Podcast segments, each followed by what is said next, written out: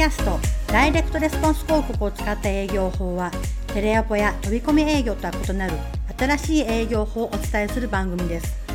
書籍ダイレクトレスポンス広告を使って高額商品をバンバン売る方の著者辻武さんが、訪問販売でしか売れないと言われた太陽光発電をたった一人で売りまくった秘訣を公開。チラシ広告を使って販売したノウハウやマーケティングを使った新しい営業スタイルをメインに解説。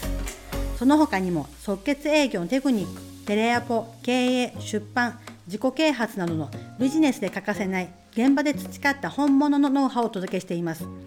さらに辻武さんが運営するホームページ、売れる よんきゅうさんドットコム では様々な無料プレゼントをご用意しています。書籍の前半が無料で読めますし、書籍の元ネタになった小冊子も無料で読めます。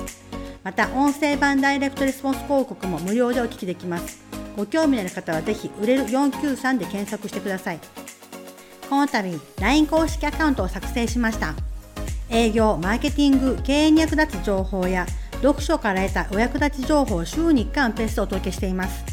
またお友達登録してくれた人にだけダイレクトレスポンスマーケティングを分かりやすく解説したよんほん動画とよっつのニュースレターを無料でプレゼント。詳細はホームページ売れる よんきゅうさんドットコム のメニュー欄にある ライン 公式アカウントからどうぞ。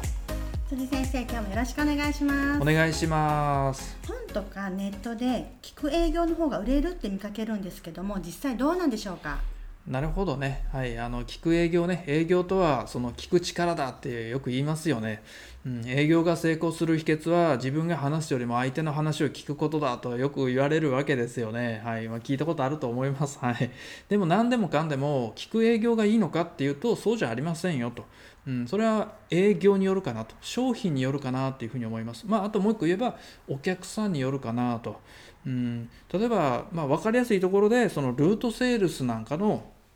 定期的に顔出しできるような営業で相手お客さんもその商品のことを知っている場合は相手お客さんに喋らせるっていうのはかなり有効的な方法になりますから、営業マンがね喋るっていうのはにわりぐらいにしてお客さんが喋るっていうのをはちわりぐらいにするっていうのはまあ一番いいのかなっていうふうに思います。多分ねよく言われている黄金比率にたいはちみたいな、これ一番いいのかなっていうふうに僕も思うんですよ。でもその太陽光発電だとか蓄電池のようにお客さんがその商品のことを知らない場合でも聞く力はちわりでいいのかっていうとそうじゃないですよと、相手はお客さんは喋りたがってるんじゃなくて聞きたがってるんですよねうん、だから、えー、新規のその新しい営業の場合、新規商品を売りたい場合っていうのは自分が喋りをはちわりにしてお客さんの話をにわりぐらいっていうのがいいのかなっていうふうに思うわけですね。そうすると押し売りってなりませんか？なるほどね、押し売りね、うん、あのー、怪しいよね、危ないところだよね。自分が喋りはちわりででね、はちわりにすると押し売りになっちゃうんじゃないかっていうふうに思うんですけど、あの押し売りはあの、ね、僕思うんですけど一つあの大きな違いがあって、お客さんがその話を聞きたがってないっていう聞きたくない、買いたくないっていう状態にこう詰め込んでしまって、ね、逃げれないようにして売り込むっていう風にするともうこれも売り込みだとなんかノーと言えない。飛び込みとかですか？飛び込み営業もテレアポもそうなんだけど、基本的に訪問販売の人たちでそういうことをやる場合が多いわけね、うん、もう逃げれないような状態にしてしまってもう無理やり契約させるっていう、まあ、その心理テクニックっていうかトークとかでやっちゃうんですけど、まあそうじゃなくてね、うん、あのそうじゃなくてお客さんが聞きたがっている場合ね、話聞きたいんだっていう風になった普通の営業、真っ当な営業の時でもやっぱりはちわりっていう、自分が喋りはちわりぐらいやらないとお客さんは納得してくれないですよと、説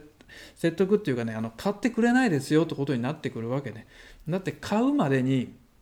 この商品のメリットとか一体なんだろうって、だってお客さん分かってないわけだから、それを分からせなきゃいけないわけよね。だからそういう意味でいっぱいこちらが営業マン側がいっぱい喋っていかないとダメかなっていうふうに思うわけね。ただいっぱい喋るって言ってもそのカタログに載ってるようなことを喋ってても絶対うまくいきませんから、単なる商品説明なんて聞きたくもないわっていうふうに思っているわけですからね、お客さんは、うん、そんなのはねインターネットとかホームページ見たら、ね、すぐ分かることですから、お客さんは生の情報だとか専門家しか知らない裏情報っていうのを聞きたがっているわけですよね、うん、で知らないお客さんが知らない情報を伝えましょうねと、聞いたことない話を教えましょうねっていうことなのよね。うん、なんかマニュアルなんかを一生懸命喋るんではなくて、その実際の現場のその人間しかプロしかわからないような話をすることで、お客さんはわあこの人すげえなーっていうふうに思ってくれるわけね。いろんなことをやっぱ学んではんねやな、勉強してはるんやなと、そうなったらあなたから買いたいなっていうふうになるわけですからね。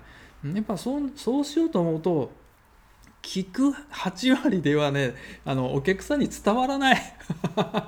伝わんないんですよ。うん、もうそれはお客さんが欲しがっている場合だったらいいと思う。うん、あの例えば、ね、僕なんかで見たんですけど、ネットかなんかで見たんですけど、メルセデスベンツの営業は楽だとか言って、これ語弊あるかもしれないんですけどね、だからそんなこと書いてあったんですよ。えー、なんでだろうと思って見たら、そのベンツの営業ってお客さんが来たら、お客さんベンツを買いたがってるから実は楽勝だとか言って書いてあるわけで、ね、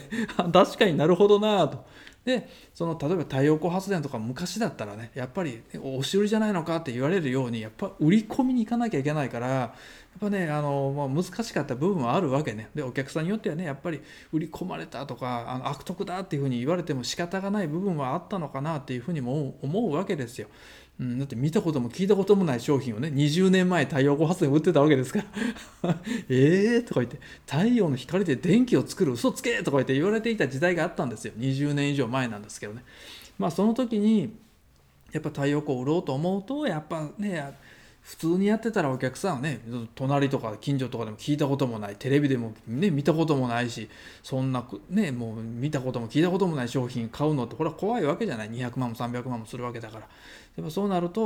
お、ね、お客さんの話を聞くなんてそんな悠長なこと言ってられないみたいな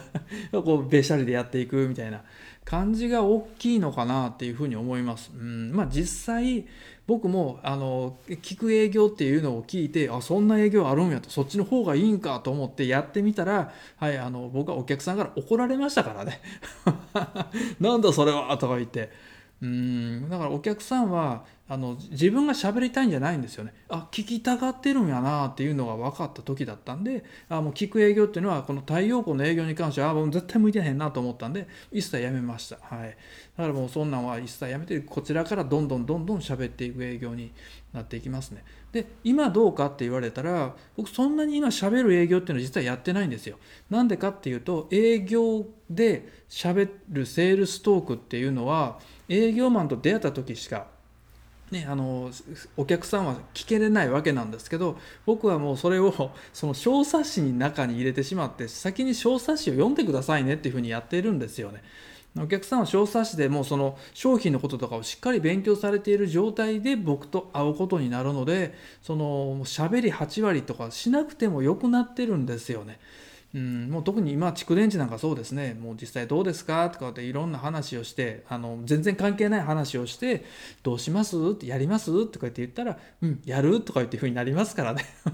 なんでかっていうと、それはもうその必要な情報っていうのを全部もう小冊子に書いてお客さんに先に渡してるからですね。だからもう全然喋りはち割なんでやらなくてもいいですよと。で喋りはち割を今実際やろうとしたら、先ほど言ってたようにやっぱり売り込みじゃないのかとか、押し売りになるんじゃないのかっていう懸念がやっぱお客さんも出てきますからね。で喋りはち割でいくとどうしても即決しなきゃならなくなってくるので、そうするとやっぱクーリングオフの確率が高くなってきますしね。うん、変な話ね、なんかね、警察がどうのこうのとかってなってしまうわけですよね。まあ、そうならないためにも、で喋りはち割の営業トークっていうのはちょっとまあ古い過去のやり方に近いのかなっていうふうにも思いますから、今はねお客さんは情報を知識武装してから、情報をいっぱい集めてから営業マンと会おうっていうふうに思っていますからね。うん、営業マンとスペシャルトークを聞きたいなんて思ってる人は誰もいないわけですから。今コロナもあるからあんまり会いたいと思いませんよね。まあそうかもしれんね。うん、まあまあコロナもだいぶ収まってきたからねでもあれみたいよ、そのコロナがものすごい全盛期の時にあの会社とかお休みになってたりしてたじゃない。そうするといつも出会えない人が家にいてるからって言って飛び込み営業がよく売れてたとかいう話もあるみたいだから、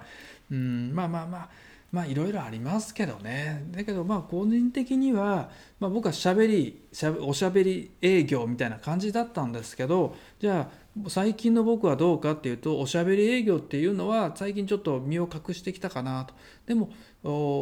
でも実際しゃべる方が多いです。えー、営業として僕はお客さんと出会った時は、あの商品の説明でこう売り込みの営業ではなくて、もう普通になんか余